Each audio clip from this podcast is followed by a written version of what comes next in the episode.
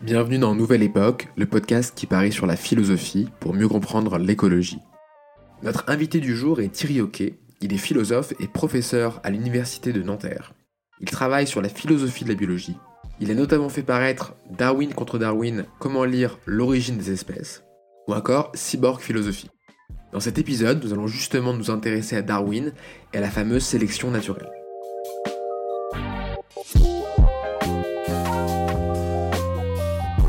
Déjà pour commencer, de manière assez brève, mais est-ce qu'on peut essayer de rappeler, euh, en tout cas pour moi j'aimerais bien qu'on fasse ça, mais dans quel contexte Darwin il a formulé sa théorie de, de la sélection naturelle, et aussi dire voilà qu'est-ce qu'il entend en fait par, par sélection naturelle.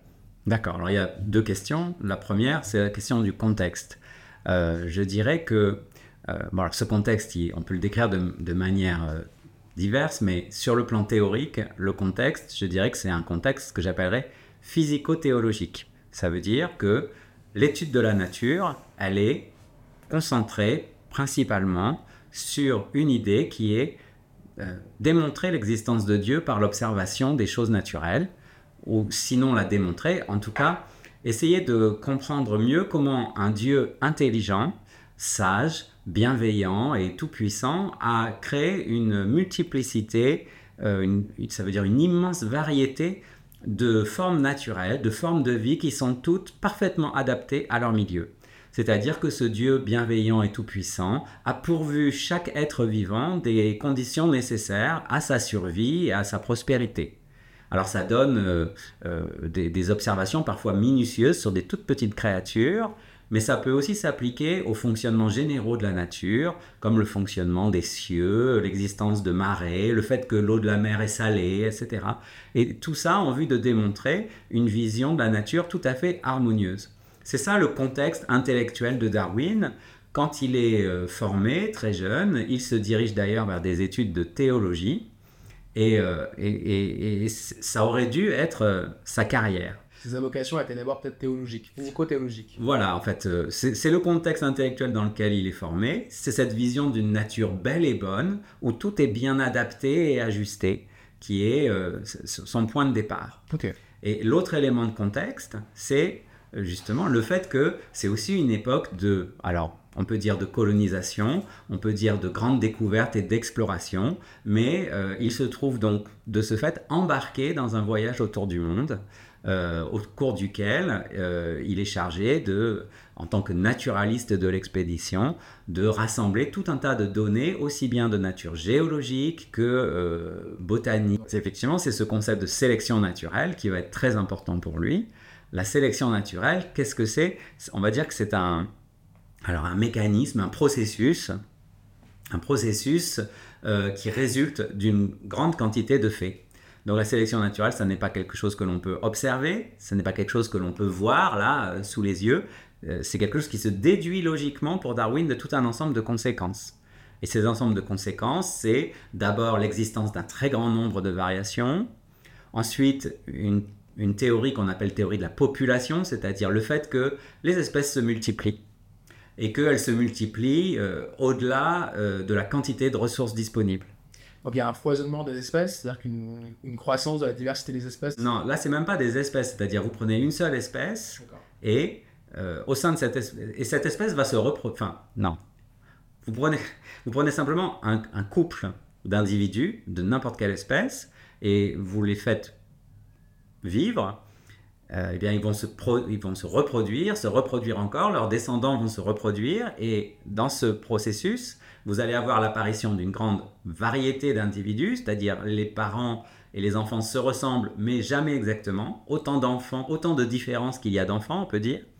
Et puis d'autre part, la quantité de ces descendants va bientôt dépasser ce que la Terre pourrait supporter. D'accord. Donc l'exemple que prendra Darwin, c'est celui des éléphants, parce que précisément les éléphants, ça se reproduit relativement peu, en fait. En quatre cents ans, ça, ça, ça dépasserait le nombre d'éléphants euh, que la Terre peut supporter.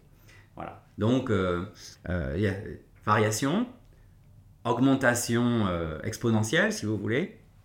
Et puis, du coup, euh, eh bien, l'idée que les ressources venant à manquer, les conditions d'existence devenant plus difficiles, euh, eh bien, il va y avoir des individus dont les différences vont être avantageuses et d'autres qui vont être au contraire désavantagées par leurs différences. D'où le terme du coup de la sélection. Alors sélection, oui, du coup ça, ça veut dire quelque chose comme euh, seulement la préservation de certains et les autres sont é- éliminés, disparaissent. Donc il y a ce double mouvement. Avec un mouvement du coup de concurrence par rapport à l'environnement qui est stressé du coup par cette augmentation euh, de chaque espèce. Oui, voilà, euh, concurrence, compétition, euh, euh, le terme qui est parfois employé, celui de lutte. Mais euh, Darwin est conscient que cette lutte, c'est une lutte principalement métaphorique. Par exemple, on, il dit euh, qu'une plante qui pousse euh, au, au bord du désert, on peut dire que euh, métaphoriquement, elle lutte pour la vie. Voilà. Donc il, il essaye de, de... À la fois, ce sont des, des, des concepts extrêmement... Euh, des termes extrêmement vifs, vivants, des métaphores euh, très fortes. Euh, mais en même temps, à chaque fois, il essaye d'expliquer leur caractère euh, abstrait et métaphorique. Et oui, parce qu'en fait, c'est vrai que c'est des, c'est des mots qu'on, qui en fait projettent des, des images mentales euh, qu'on peut avoir des, dans nos rapports sociaux, mais qu'effectivement que lui va utiliser pour décrire en fait des phénomènes qui ne sont pas forcément sociaux, qui sont des phénomènes naturels. Et donc du coup, il y a peut-être une confusion aussi entre le terme de compétition pour nous, euh, d'un point de vue culturel, et ce qui se passe vraiment au, au sein d'une espèce qui se développe comme un végétal. Donc euh, c'est ça aussi qui a une forme d'ambiguïté en fait euh, par rapport à ça. En fait, je crois que euh...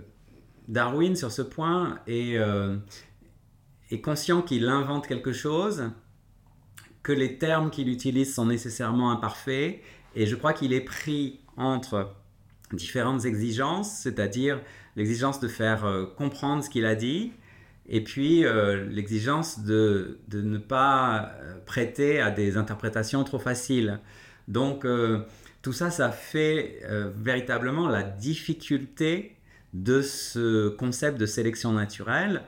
Euh, il faut rappeler également, je crois, que le terme de sélection, il vient des pratiques des éleveurs anglais. Donc, il est lui-même euh, forgé sur l'idée d'une intelligence qui agit euh, en vue de certains buts, euh, sélectionner, hein, le, le mot n'existait pas en français à l'époque, mais sélectionner, ça veut dire choisir finalement. Élire quelques-uns qui vont être euh, conservés pour la reproduction, euh, su- pour la, conservés pour la génération suivante. Hein. Euh, Darwin cite un éleveur qui dit euh, euh, « j'en produis beaucoup et j'en pends beaucoup hein, », ça veut dire euh, pour, avoir, euh, pour produire telle race de bœuf, telle race de chien, eh bien, euh, il faut, euh, on, on, l'éleveur peut faire beaucoup de choses, peut produire des formes inouïes. Euh, Darwin réfléchit beaucoup sur celles des pigeons, par exemple, qui sont extrêmement divers. Mais pour cela, ben, il faut précisément euh, jouer sur cette multiplication des individus et sur le fait que seuls quelques-uns seront conservés pour la production de la génération suivante. Très bien, ok, c'est assez clair. Et mais alors, du coup, euh, c'est moi, c'est... j'ai une deuxième question, mais du coup, il élabore du coup sa théorie de la sélection naturelle, donc, en observant bah, les oiseaux, différents végétaux, et cetera, les animaux dans, dans l'élevage, mais il va aussi forcément du coup, naturaliser aussi l'espèce humaine aussi. En... Alors, je pense qu'il y a plusieurs temps dans sa réflexion, et puis surtout plusieurs stratégies qu'il met en place. Je pense que pour des raisons évidentes, Darwin considère qu'il doit laisser l'espèce humaine de côté, même si euh, il va de soi que elle est en quelque sorte incluse dans ses réflexions, à l'horizon de ses réflexions, eh bien quand il va publier, par exemple, L'Origine des espèces, il parle très très peu des êtres humains. Euh, en tout cas, il ne dit pas... Et donc, cela implique aussi que pour les êtres humains, il, il, comment dire, il, il est réticent à tirer les conclusions les plus scandaleuses de sa théorie. Il est, il est prêt à laisser des questions ouvertes et un peu suspendues. Euh, il est prêt à, à accommoder un public de, de lecteurs qui seraient croyants, et cetera. Enfin, il essaye plutôt de montrer que... Euh, comment dire qu'il y a une sorte de raisonnement démonstratif qui implique l'existence de la sélection naturelle, et après, vous en faites ce que vous voulez. Donc, si vous êtes matérialiste et que vous dites que tout est sorti de la matière, eh ben, très bien, mais si vous voulez dire qu'au départ, euh, c'est Dieu qui a tout mis en place, pour Darwin, du moment que, à partir du moment où Dieu a créé les premiers germes, tout, ces, tout, ce, qui, tout ce qui a suivi s'est produit par sélection naturelle, ça lui convient. Voilà. Il laisse un terrain ouvert. Euh... Et il laisse certaines questions métaphysiques Euh, suspendu en tout cas euh, donc ça c'est, je pense que c'est à la fois tactique et, euh, et, et aussi correspond assez bien à, à la, comment dire, au personnage de Darwin, qui n'est pas un personnage clivant, justement. C'est pas un personnage qui... Euh, qui... qui va polémiquer, c'est un personnage c'est qui... pas un polémiste. Non, il vit reclus, il vit dans ses recherches, dans son monde d'idées, et euh, il ne cherche ni le succès populaire, ni euh, les, les projecteurs, voilà. Il, euh, donc, euh, en revanche, il est clair que euh, sa théorie a des implications sur l'être humain. Elle a des implications, d'abord parce que l'être humain, en tant qu'espèce vivante, elle est prise dans ses, dans ses ré- réseaux, dans ses dynamiques, Euh, et elle concerne aussi l'espèce humaine au sens où, en fait, on comprend que du coup les, les qualités les plus sublimes des êtres humains, leurs qualités morales, mais aussi euh, leurs instruments de connaissance, euh, sont en vérité euh, des propriétés qui ont évolué au cours de l'histoire, donc euh, dont on trouve en quelque sorte les prémices dans les formes animales que nous pouvons observer.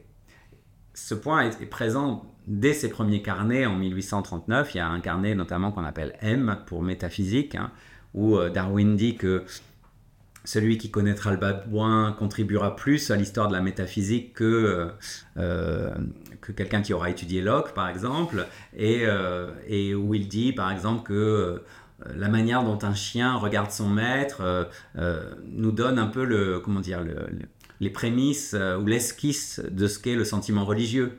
Euh, donc il y a une sorte d'adoration, voilà, les, les, les qualités les plus sublimes des humains, euh, qualité morale, qualité intellectuelle, et cetera, sont en quelque sorte, euh, existent en quelque sorte à l'état de, de germe ou d'esquisse dans les, dans les animaux que nous connaissons et fréquentons. Ok, donc je, je, je, enfin, en tout cas, il, son impact, c'est qu'effectivement, euh, cette naturalisation qu'on va déduire de ces travaux, de, de l'espèce humaine, elle nous permet de repenser du coup certaines catégories de la pensée, notamment bah, la métaphysique, c'est-à-dire ou alors la transcendance plus généralement. Et euh, comment, euh, comment justement on peut, on peut se saisir euh, de ce sujet-là après la théorie de euh, après la théorie de la sélection naturelle? Comment, d'un point de vue humain, par exemple, on peut euh, on peut se poser la question, euh, dire que la transcendance, elle est quand même, c'est-à-dire que le rapport, peut-être le rapport à Dieu ou, ou le rapport à une forme de métaphysique, il est quand même subverti énormément par, euh, par la théorie de l'espèce, de la, de la sélection naturelle, parce que il, fait, il matérialise quand même au, au final toutes les, comme vous dites, toutes nos pensées, toutes nos, toutes nos vertus, toutes nos qualités, il, il va les réduire, en tout cas il, si on lit, si on essaie d'être, d'être assez, assez strict dans cette lecture-là de Darwin, il va essayer du coup de l'expliquer à chaque fois par la, le, le gain euh, euh, existentiel euh, Que, que, que ces qualités humaines vont, vont nous procurer pour nous reproduire. Et donc du coup, est-ce qu'on doit du coup euh, à, aller dans cette démarche-là, de tout naturaliser, et donc du coup, bah, pour comprendre l'espèce humaine, de tout, au final, essayer de, de tout comprendre à l'aune de euh, les qualités qu'on va développer pour se reproduire uniquement, euh, ou est-ce qu'on doit, euh, par rapport à ces catégories de pensée qu'on a, qu'on a formées à côté, qui sont peut-être des catégories plus culturelles, donc la morale, la métaphysique, le droit, et cetera, on doit aussi leur donner un espace en dehors de cette naturalisation. Comment on peut, après Darwin, du coup, travailler sur le rapport entre nature et culture? Bon, alors d'abord, euh, euh, l'être humain ne sort jamais complètement de la nature. Euh, il est euh, toujours pris dans des dynamiques interspécifiques, par d'abord euh, comment dire, les aliments qu'il consomme et dont il a besoin pour survivre, mais aussi par les parasites qui se développent sur lui et qui prospèrent sur lui, par le fait que... Euh, Bah, les êtres humains sont mortels et donc ensuite se décomposent et sont repris dans... Enfin, voilà. Donc les êtres humains, ils sont quand même toujours pris dans le cycle, de la... le cycle physico-chimique, mais aussi le cycle métabolique général de, de la vie, en fait. Euh, ils n'en sortent pas. Euh... Ils ne peuvent pas en sortir. Ils ne peuvent pas en sortir. Ils sont pris, y compris euh, par... Euh, ben, ce que je disais tout à l'heure de l'éléphant sur la reproduction proliférante, ça s'applique aussi aux humains, bien sûr. Euh... Voilà, donc, euh, et, et, et en fait, que la, la quantité de...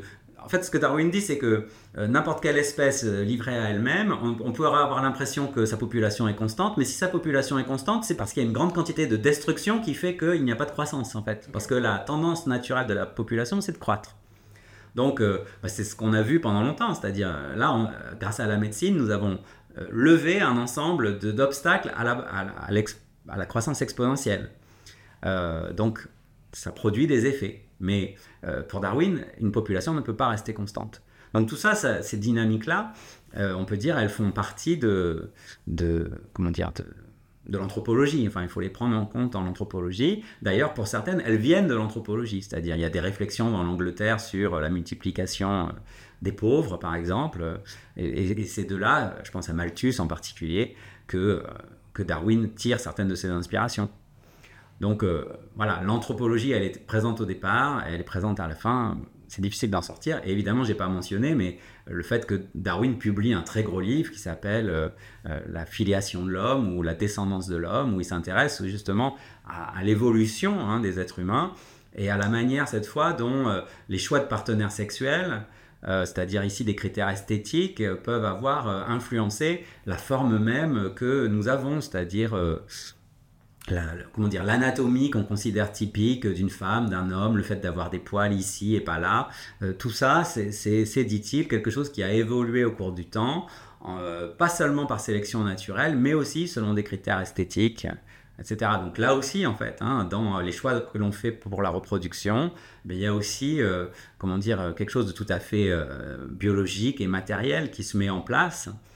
Euh, et qui conditionne à la fois euh, la forme que nous avons, mais aussi euh, les traits que nous allons trouver beaux, excitants, désirables chez d'autres individus. Et bah alors, du coup, je, je, enfin, la question que, que j'ai, c'est que comme on a, on dirait qu'on a une spécificité en tant qu'espèce, c'est-à-dire qu'on a un, un niveau de conscience qui est, qui est, qui est, qui est, qui est plus développé, et donc du coup, effectivement, il y a des... Il y a des, il y a des, il y a des, des constructions mentales qu'on peut élaborer, peut-être plus complexes, je ne sais pas si c'est le terme approprié, mais qui effectivement peuvent retravailler, enfin, qui, qui, qui permettent de réfléchir sur justement mmh. le fait d'arriver à théoriser euh, la sélection naturelle en, en tant qu'espèce. Ça offre aussi une capacité du coup de réflexion mmh. sur les procédés évolutionnistes, mmh. sur la manière dont nos organismes s'adaptent, euh, mmh. s'adaptent au fur et à mesure à notre environnement. Mmh. Donc, aussi, qu'est-ce qui produit cet effet réflexif ? C'est-à-dire le fait d'avoir conscience qu'on est une espèce qui est prise dans, du, dans, une, dans, dans, dans des processus de sélection naturelle et qu'on, est, qu'on, qu'on évolue, et cetera. Comment c'est cette réflexivité-là qu'on, qu'on arrive à obtenir, du coup par la connaissance, euh, par la science ? Quel impact ça a aussi euh, sur, euh, sur, sur, sur, sur notre rapport à, à, à l'évolution et sur notre, notre qualité oui. d'espèce ? Alors, il faut ajouter aussi qu'en fait, chez Darwin, tous nos instincts, c'est-à-dire euh, toutes, tout, des, des dimensions comportementales sont aussi expliquées par la sélection naturelle. Je disais le mot instinct parce qu'il y a un chapitre de, la, de l'origine des espèces qui s'appelle justement Instinct, où il parle beaucoup des abeilles et la manière dont elles font des alvéoles plus ou moins hexagonaux, plus ou moins ronds, et cetera. Donc il fait toute une théorie là-dessus. Mais donc ce qui est très important pour Darwin, c'est que les, la dimension comportementale, ce que nous faisons, par exemple, eh bien, c'est impliqué dans le, la sphère de la sélection naturelle dès le départ. Donc, euh, euh, évidemment, on voit bien qu'un individu qui ne prend pas soin de sa descendance, qui laisse mourir ses bébés, ben, voilà, sa lignée va s'éteindre. C'est très simple. Donc, euh, euh, on arrive sur des idées qu'il y aurait un instinct paternel, un instinct maternel qui aurait euh, évolué euh, au fil du temps, euh, des instincts sexuels. Enfin, vous voyez, toutes ces dimensions-là, elles entrent sous le... coût de la sélection naturelle. Autrement dit, il y a des manières de se comporter qui sont plus ou moins propices au succès. Voilà, donc ça, ça inclut, si vous voulez, la dimension culturelle. On peut dire que certaines idées ont un pouvoir. Il y a aussi une autre dimension dont on n'a pas parlé, c'est qu'en fait, le monde culturel que vous évoquez, c'est aussi le monde de la technique. Alors, des techniques, on en a... Euh, dans le monde vivant, euh, les castors qui font des barrages, les oiseaux qui font des nids, les fourmilières ou les termites qui font des, des édifices, enfin voilà, il y a une quantité d'exemples. Et donc, ces dispositifs euh, techniques, eh bien, les humains en utilisent. Et on peut dire que ça fait aussi partie de euh, euh, leur environnement, de leur transformation, de leur milieu, ça fait partie aussi de, des qualités qui leur permettent de réussir. Donc, vous voyez, euh, euh, les instincts, c'est-à-dire les comportements, finalement, ils sont aussi euh, impliqués dans l'action de la sélection naturelle. Et on peut dire que bien, cette sélection naturelle, elle s'applique aussi à, à tout un milieu, en fait. Elle ne, elle ne concerne que rarement l'individu tout nu, tout seul. Euh, et en tout cas, euh, l'individu dépourvu de, d'idées ou de comportements, euh, il n'est jamais objet de la sélection naturelle. Elle, elle s'intéresse toujours à des individus qui sont pris dans des relations et qui sont riches de tout un héritage qui est bien sûr physiologique, physique, mais qui est aussi euh, intellectuel, culturel et euh, technique, on peut dire. Donc tout ça, c'est important. Euh, mais euh, ce que vous disiez, c'est que notre connaissance de la sélection naturelle, elle a un impact sur, euh, finalement, euh, la, la maîtrise qu'on peut avoir des processus, un peu, en tout cas, elle nous permet d'intervenir sur ces processus. Et évidemment, on peut dire que les, dans le sillage de Darwin, les, on va dire les intellectuels, c'est un gros mot un peu peut-être, mais les, en tout cas, quantité de personnes euh, autorisées voilà, se sont euh, crues euh, justement euh, en, en position de dire ce qui était bien ou ce qui n'était pas bien. Donc, euh, à dire aux individus, euh, euh, pardon, non, voilà, à s'inquiéter que, euh, par exemple, les pauvres se multiplient beaucoup plus que les riches, euh, ou bien que quand il y a une guerre qui surgit, euh, eh bien, ça soit euh, les jeunes personnes euh, les plus, euh, les mieux portantes, euh, les plus courageuses, et cetera, qui soient envoyées au front, qui soient éliminées dans une boucherie sanglante, tandis que euh, tous euh, euh, les, les faibles, et cetera, restent à l'arrière et sont euh, Donc, protégés. Il y avait des débats par rapport à ça, en fait. Voilà, il y a eu de, régulièrement des débats euh, dans le sillage de la pensée darwinienne. Darwin lui-même ne s'est pas impliqué sur ces questions, mais, mais évidemment, il y a eu, on va dire, des réflexions d'esprit euh, darwinien qui se sont interrogées sur euh, voilà, la façon dont euh, nous nous marions, dont nous nous reproduisons, dont nous nous exterminons, et, et les effets que ça a sur, on va dire, la santé ou la qualité globale de la population. Et on a essayé du coup, en fait, on a... Je pense que, enfin, de ce que j'ai compris, en tout cas, pas mal de, de, de, de savants de cette époque-là euh, essayaient du coup de, d'extrapoler à partir de la théorie de l'évolution des normes so- sociales ou culturelles euh, et, et, pour servir, et pour servir des objectifs politiques aussi. Mmh. C'est-à-dire euh, trouver, puiser dans, dans ces observations-là mmh. de quoi normer le social, mmh. le politique et, et d'infléchir les comportements. Et donc là, il y a aussi un, un, toute, une, euh, toute une dialectique qui est... Qui est, qui est Maintenant, qui est, dangereuse, enfin, qui, est, qui est peut-être dangereuse, évidemment, mais qui est très, très ambiguë, parce que on, on puise dans ce qu'on comprend du naturel pour, euh, pour effectivement établir des, des critères sociaux, mmh. des, des choix politiques. Euh, et, et là, il y a une vraie ambiguïté. Comment on peut, comment on peut penser, du coup, cette, cette, cette forme d'ambiguïté ? Alors, il faut savoir que... Euh, alors, il y a deux points, je pense. Darwin, d'une part, lui-même, était assez ambigu, ambivalent. C'est-à-dire, euh, Darwin vient d'une famille euh, engagée dans euh, euh, la lutte contre l'esclavage, donc d'une famille ab- abolitionniste. Euh, lui-même est, est scandalisé par euh, tous les, comment dire, le racisme et, euh, et la violence des sociétés coloniales, euh, esclavagistes, et cetera. Euh, et pourtant, ça ne l'empêche pas, lui, de penser qu'il euh, euh, y a une vraie différence entre un Britannique et puis euh, un Fuégien, un habitant de la Terre de Feu. Okay. Voilà. Donc, euh, il trouve le mode de vie des Fuégiens qui vont nus dans une pauvreté euh, horrif- horrifiante pour Darwin, et cetera. Il trouve ça vraiment révoltant. Et le fait qu'un euh, des Fuégiens qu'il avait ramené en Angleterre choisisse ensuite euh, de revenir à, à son mode de vie premier, c'est quelque chose qu'il ne comprendra jamais. Donc, voilà. Mais c'est pas pour ça qu'il faut les exterminer, voilà. En revanche, quand Darwin regarde ce qui se passe, par exemple, en Tasmanie, euh, eh bien, il a une sorte de regard naturaliste sur euh, la disparition des Tasmaniens qui est euh, assez, quand on le lit, euh, qui paraît assez froid et un peu, euh, comment dire, euh, repoussant, en fait. C'est-à-dire, il dit, on voit bien comment, euh, quand une espèce est bouleversée dans son mode de vie, son taux de reproduction chute.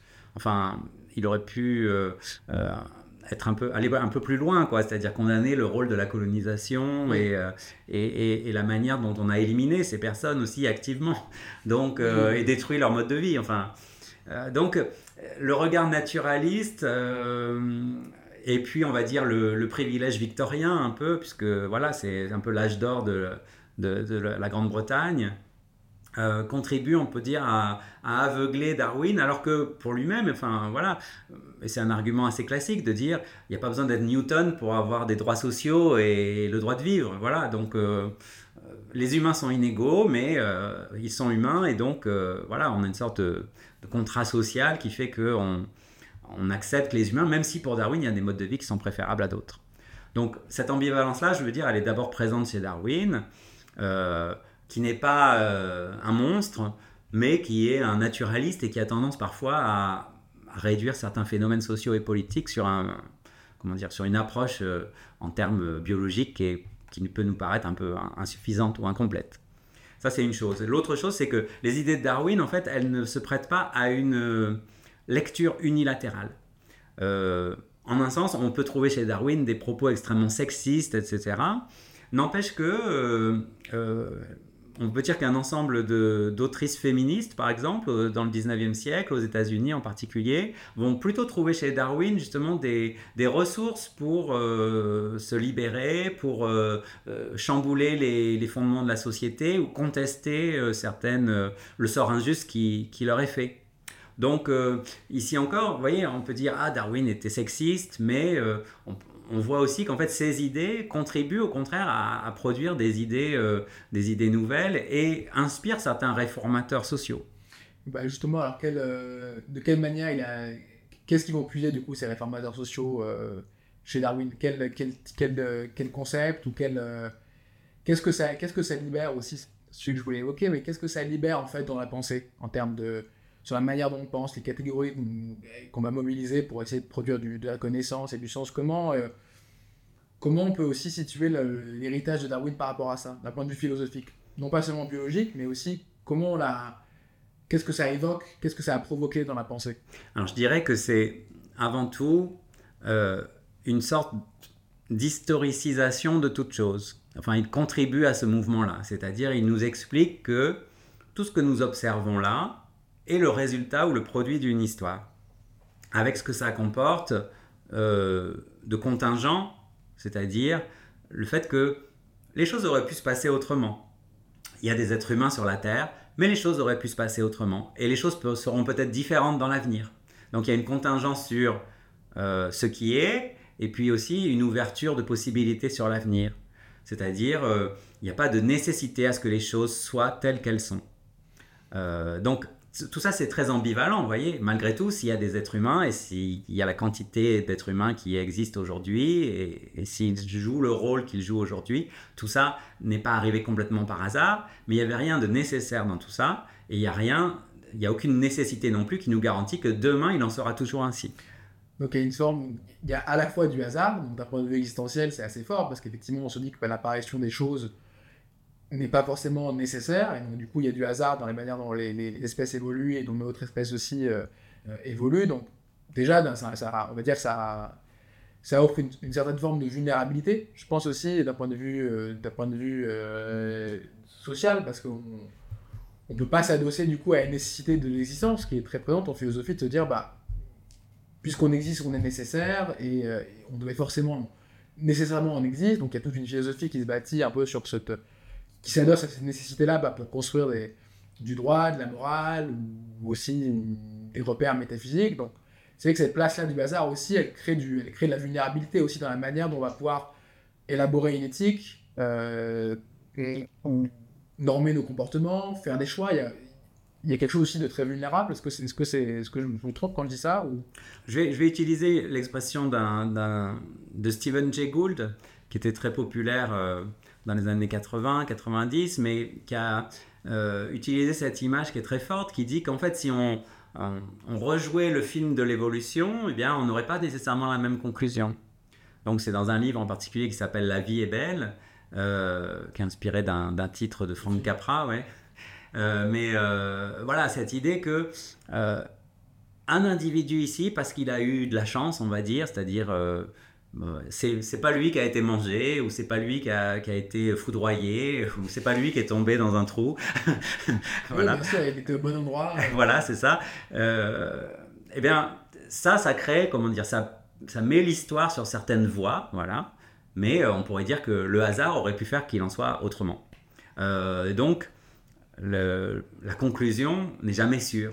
Il y a une sorte de, de modestie, en fait, dans tout ça, qui, qui vise en particulier, bien sûr, les humains et qui vise aussi certaines représentations de l'évolution qu'on voit souvent représentées sur les t-shirts ou dans les médias, dans les cartoons, et cetera. Mais vous voyez, cette évolution qui va du singe à l'homme qui se redresse, cette sorte de linéarité euh, progressiste. Oui, de finalité, comme si tout avait préparé ce moment-là. Voilà, cette marche vers le meilleur et vers le, l'émergence de la créature la plus extraordinaire qui soit, à savoir les êtres humains. Ce qui est du coup pas du tout, en fait, le...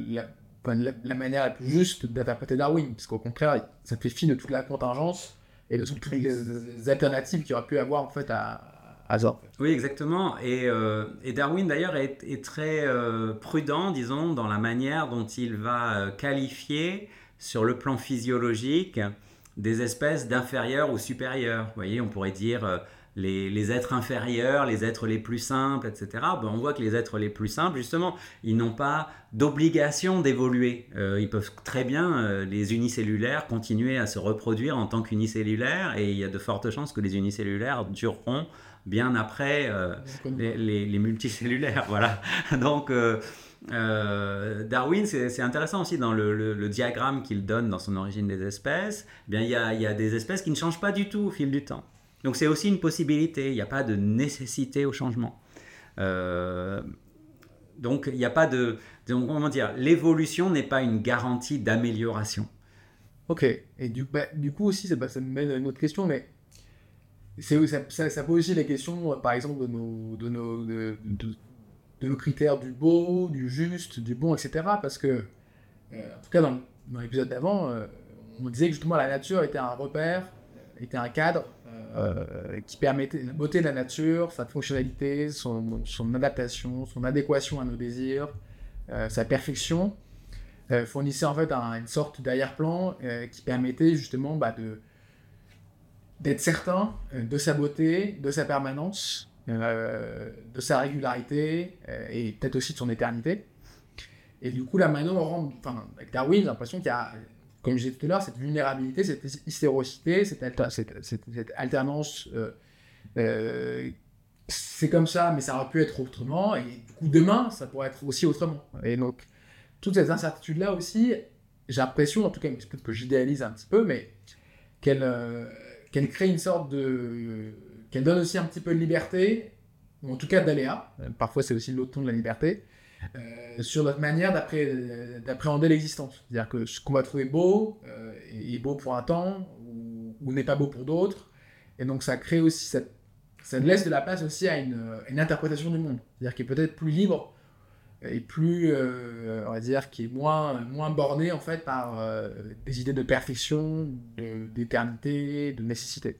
Alors effectivement, c'est très important, je crois, ce, cette idée que euh, le succès n'est jamais garanti, le succès n'est jamais définitif, et le succès est surtout quelque chose qui n'est pas une, intrinsèque à la personne, mais qui est vraiment quelque chose de contextuel, c'est-à-dire vous pouvez être extrêmement bien adapté à un certain contexte, mais changer tout à coup le contexte, et tout à coup, euh, les premiers seront les derniers et vice-versa.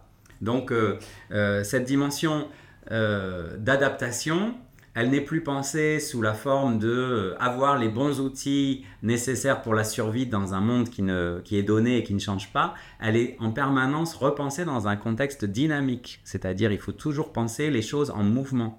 Euh, donc, euh, voilà, on voit bien... Euh, Quand il y a eu la crise du covid dix-neuf, par exemple, c'était une sorte de lutte entre euh, les humains, leur milieu, euh, leur euh, mode de vie, euh, la multiplication euh, des virus, euh, ou bien aujourd'hui avec, euh, par exemple, les populations de moustiques, on voit euh, la, la difficulté qu'il y a à, à, les, euh, à les éradiquer ou même à les contenir, euh, à freiner leur progression dans le pays à mesure que les températures augmentent.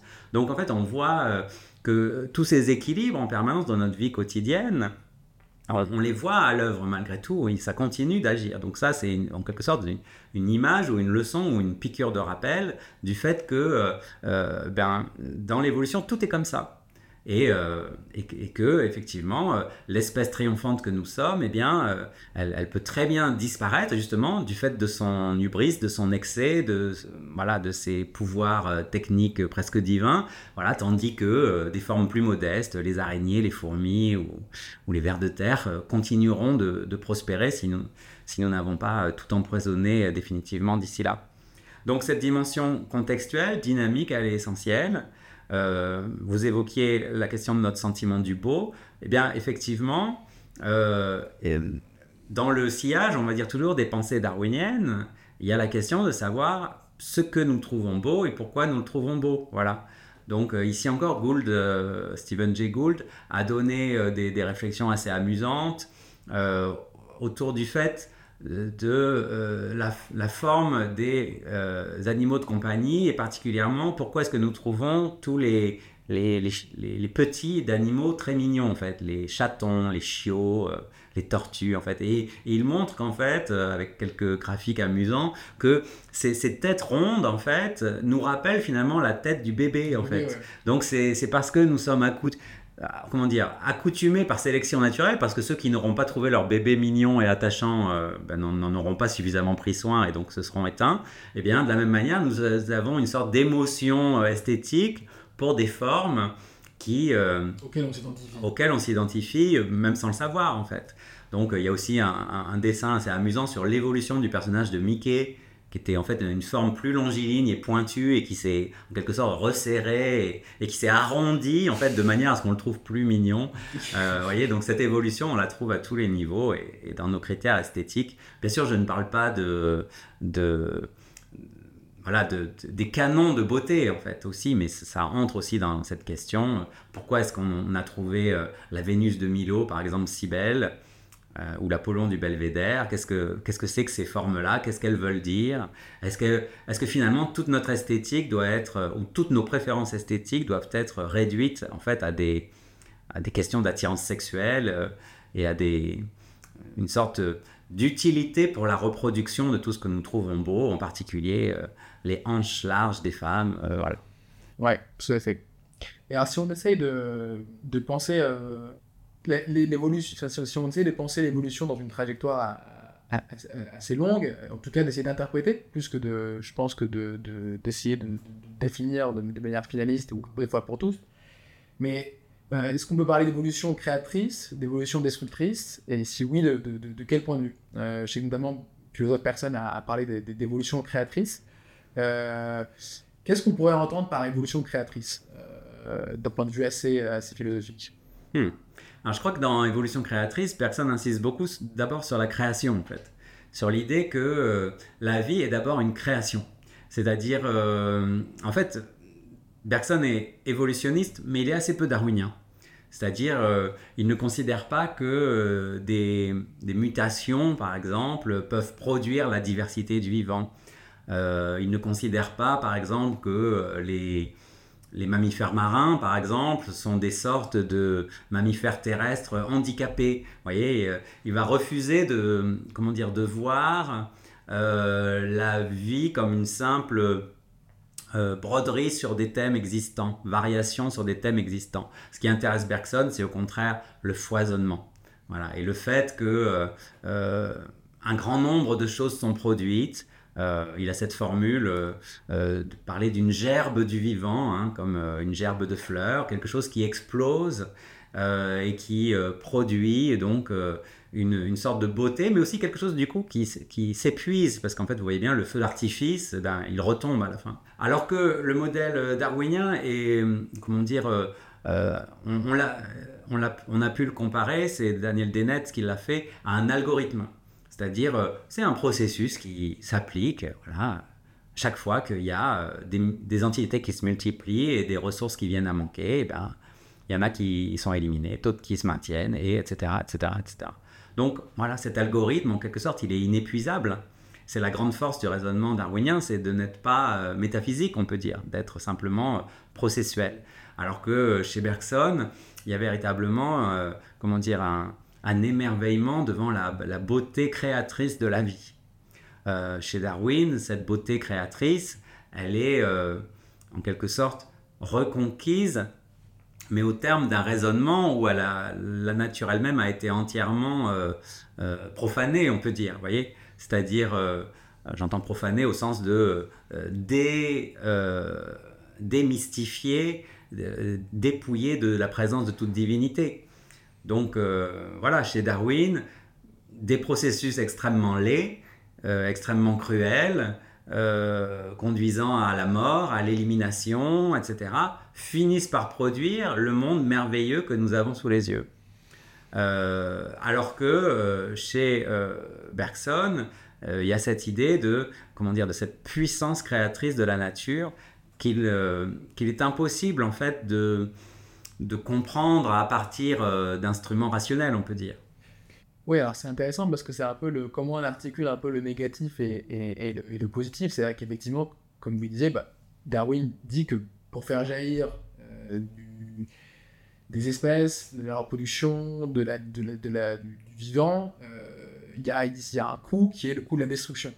Il y a toujours deux processus qui, qui semblent être consubstantiels, euh, à, la fois, euh, à, à la fois l'évolution euh, crée et en même temps qu'elle détruit. Et euh, comment on peut interpréter cette dichotomie-là ? C'est-à-dire que euh, je pense que c'est une dichotomie, c'est une dichotomie à fait positif-négatif qu'on ne va pas tous rencontrer dans notre vie, parce que comme on est fini, il y, y a quelque chose d'extrêmement euh, profond, stimulant, vivant dans ce qu'on est, et en même temps quelque chose de très cruel, puisqu'on est détruit à la fin, ou en tout cas d'une certaine manière.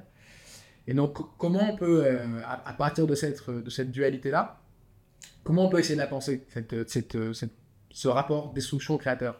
Au final, parce que qui sont malgré tout en fait, les deux faces d'une même pièce. En fait,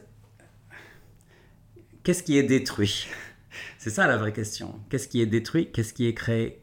C'est-à-dire, effectivement, on a le sentiment que c'est, cette question, elle prend son sens au niveau, au niveau de l'individu avant tout. Okay. C'est ce mystère de la vie et de la mort qui nous préoccupe. Ensuite, du point de vue de Darwin, ce qui est intéressant, c'est que cette même question, elle est étendue au niveau des espèces. C'est-à-dire, on peut dire que, euh, on entend parfois ça euh, dans la pensée environnementale, dire mais en fait, euh, toutes les espèces sont appelées à mourir, donc pourquoi pleurer sur la destruction de telle ou telle espèce ? Toutes les espèces ont un point de naissance et un point d'extinction. Donc, il y a cette sorte de nécessité, en fait, enfin de nécessité, on... que de fatalité, de fatalité, voilà, donc à laquelle on serait appelé à se rendre. Euh, mais finalement, euh, si je croise ici avec un peu de métaphysique bergsonienne, je dirais que la question, ça serait de comprendre ce qui se passe dans cette euh, création finalement, euh, dans cette euh, vie qui tout à coup, au lieu d'être simplement une grande puissance euh, abstraite, un peu, une sorte de, de force euh, tellurique, volcanique, euh, vitale, eh bien, euh, cette vie qui prend des formes concrètes. Et c'est ça qui est important et qui est touchant, en fait. C'est, c'est, c'est pas euh, simplement le fait que euh, la, la, la puissance vitale prend des incarnations et les abandonne euh, et qu'il y a une sorte de, de matière organique fluide qui circule d'un être à l'autre.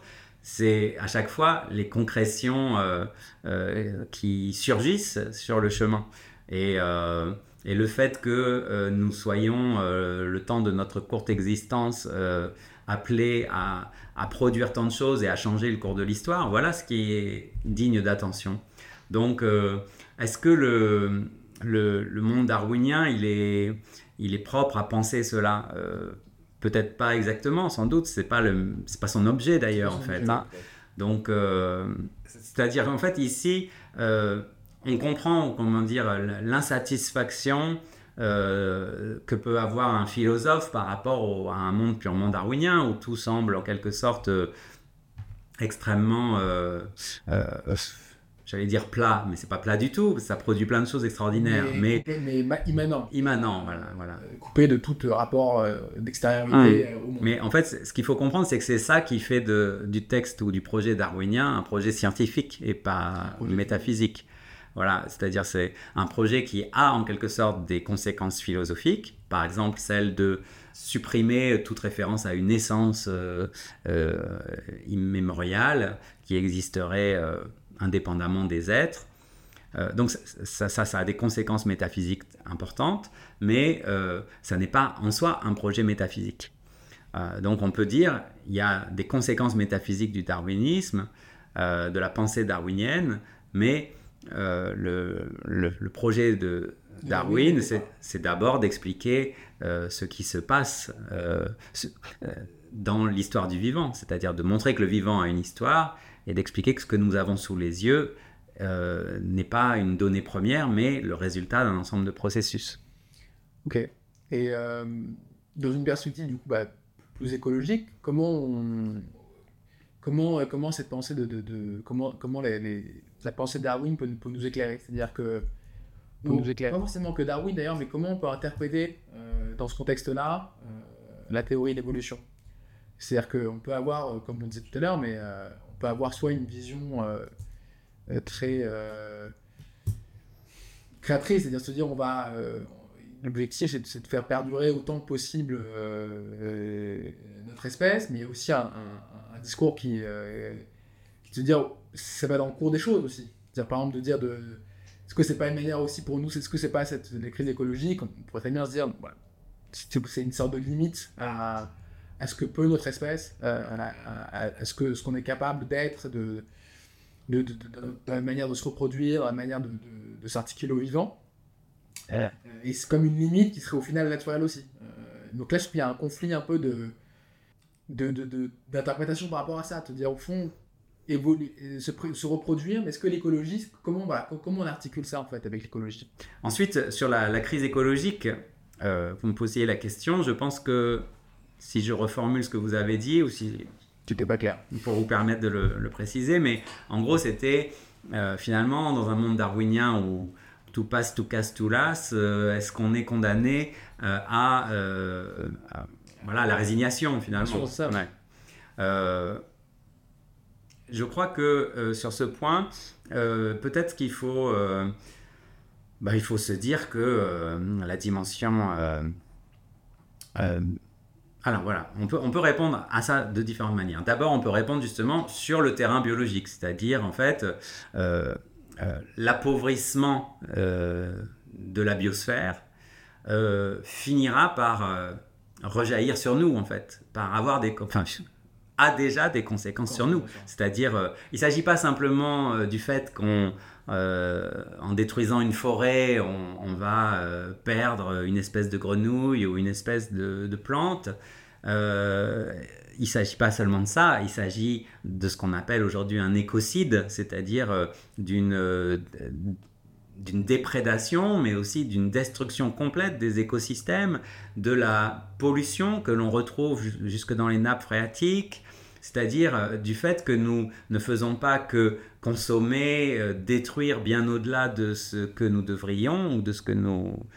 Voilà, de ce que nous devrions, mais euh, nous... Euh, mettons en péril aussi les, les conditions mêmes de la, la, comment, la vivabilité du monde. Hein, euh, de, nous mettons en péril notre propre capacité à continuer à vivre, nous comme les autres, dans le monde, en fait. C'est-à-dire, euh, nous, voilà, euh, et, il y a une véritable euh, pollution, en fait, hein, au sens de... Euh, toxiques, qui sont rép- produits toxiques qui sont euh, à longue durée, euh, qui sont répandus dans le monde naturel et dont nous ne sommes plus capables de nous débarrasser.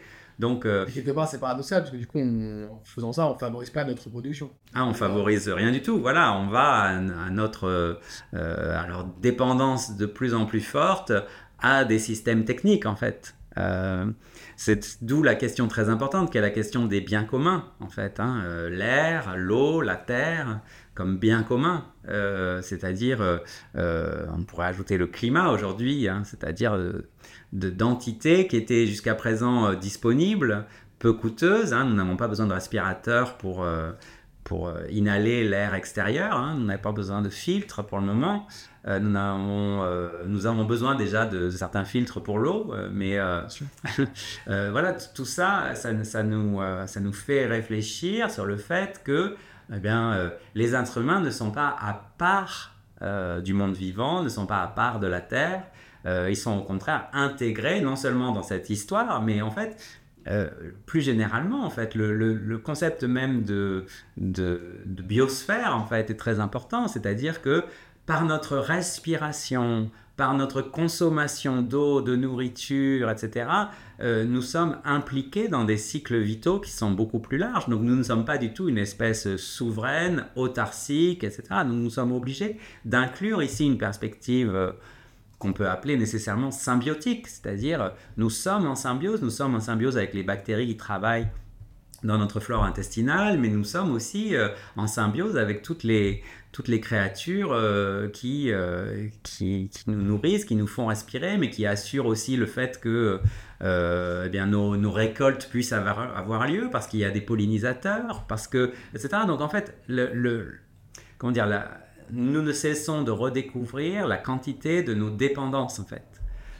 Et ces dépendances, elles sont multispécifiques, multi... Euh, multirègnes en fait, hein. Elles, elles impliquent pas seulement des mammifères, ou...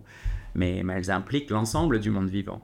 Donc c'est une normativité naturelle, c'est-à-dire qu'on retrouve le sens des... Pardon, on, enfin, on découvre, je ne sais pas si on le découvre, on les découvre pour la première fois, mais des limites naturelles avec lesquelles on ne peut pas, malheureusement, c'est malheureusement ou pas, mais avec lesquelles on ne peut pas transiger. En fait, ce qui est, on ne cesse de redécouvrir le fait que euh, nous sommes pris dans des cycles vivants. Euh, en fait, c'est-à-dire, on a une sorte de mythologie d'un monde qui serait figé pour toujours. Euh, que le climat dans lequel nous avons... Euh, est fixe. Voilà, est fixe, a toujours été ainsi.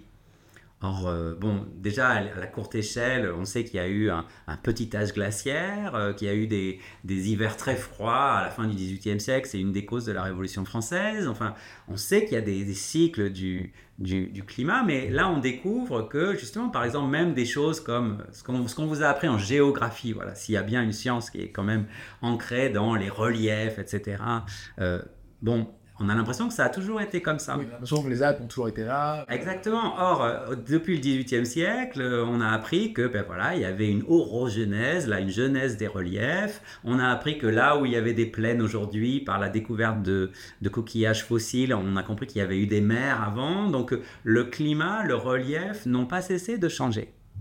Donc, euh, ça, c'est des choses qui ont été euh, popularisées par euh, Lynn Margulis, par Donna Haraway, mais le fait que, par exemple, si nous pouvons vivre dans le monde tel qu'il est, c'est parce qu'il y a une atmosphère, c'est-à-dire il y a une certaine euh, dose d'oxygène, de carbone, et que tout cela, euh, comment dire, euh, certains organismes ont été capables de l'utiliser comme ressource d'énergie au lieu de, de le subir comme un poison. Donc, tous ces éléments-là, Cette, euh, nous vivons déjà sur un, un, comment dire, un écosystème, sur un monde qui a été façonné par les êtres vivants.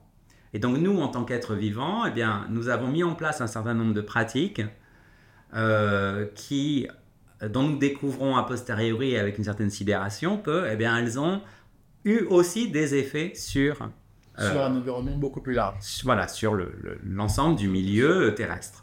Donc, c'est ça qui est essentiel ici. C'est cette affaire euh, euh, du fait que ben, euh, nous ne pensions peut-être pas, alors c'est étrange, mais nous ne pensions peut-être pas que euh, nous avions cette capacité de nuisance. Euh, nous pensions que nous étions comme une goutte d'eau dans la mer, en fait. Voilà. Ben, maintenant, la goutte d'eau dans la mer, on se rend compte que ben, des microplastiques, il y en a jusque dans l'océan Arctique. Euh, voilà. Donc, euh, euh, tout ça, c'est important, mais en fait... C'est vraiment une vision, encore une fois, historique de la nature. C'est-à-dire que tout ce que nous avons sous les yeux n'est pas une sorte d'Éden qui est fait pour durer toujours. La zone tempérée dans laquelle nous vivons, nous découvrons chaque, chaque, chaque jour, chaque saison, à quel point, eh bien, effectivement, elle a quelque chose de, de, de contingent, de fragile, et, euh, et nous, nous, nous nous habituons, nous nous accoutumons à l'idée que nous devrions peut-être... Euh, nous allons peut-être devoir apprendre à vivre sans elle, en fait. C'est-à-dire à vivre dans un monde qui ne sera plus tel qu'il est aujourd'hui. Donc, euh, mais tout ça, c'est, encore une fois, quand on nous dit que euh, en deux mille cinquante, euh, la population de tel continent sera de tant de milliards d'habitants, et cetera. Évidemment, voilà, on, on est encore dans cette dynamique populationnelle, euh, ajoutée à des dynamiques donc, environnementales, climatiques, et cetera, qui vont, bien sûr... Euh, qui nous invite bien sûr à, à concevoir que le monde tel que nous le connaissons et tel que nous le chérissons euh, est un monde fragile, un monde euh, appelé peut-être à disparaître, mais aussi du coup un monde euh, euh, pour lequel nous pouvons avoir envie de, de, de nous battre. Euh, donc euh, qu'est-ce qu'il faut faire en fait, c'est ça là. Et là on passe dans la sphère du politique complètement, mais euh, je crois que cette vision... Euh, euh, assez froide, immanentiste hein, et presque prospective hein, de, de, qui nous est proposée par le darwinisme, elle est, elle est intéressante ici, même si en fait ce qui est, ce qui est toujours euh, euh, intéressant dans ces affaires, c'est qu'il y a des prophéties bien sûr autoréalisatrices. Euh, si on vous dit bah, la catastrophe est déjà là, ben, on va aller droit à la catastrophe, mais euh, il y a aussi justement des, des prophéties qui sont auto-réfutatrice. Oui, euh, autodestructrice. Voilà, c'est ça. On annonce la catastrophe pour justement l'éviter. Voilà. Merci beaucoup d'avoir écouté ce nouvel épisode de Nouvelle Époque. S'il vous a plu, n'hésitez pas à mettre un avis sur votre plateforme d'écoute. Et je vous dis à bientôt pour le prochain épisode.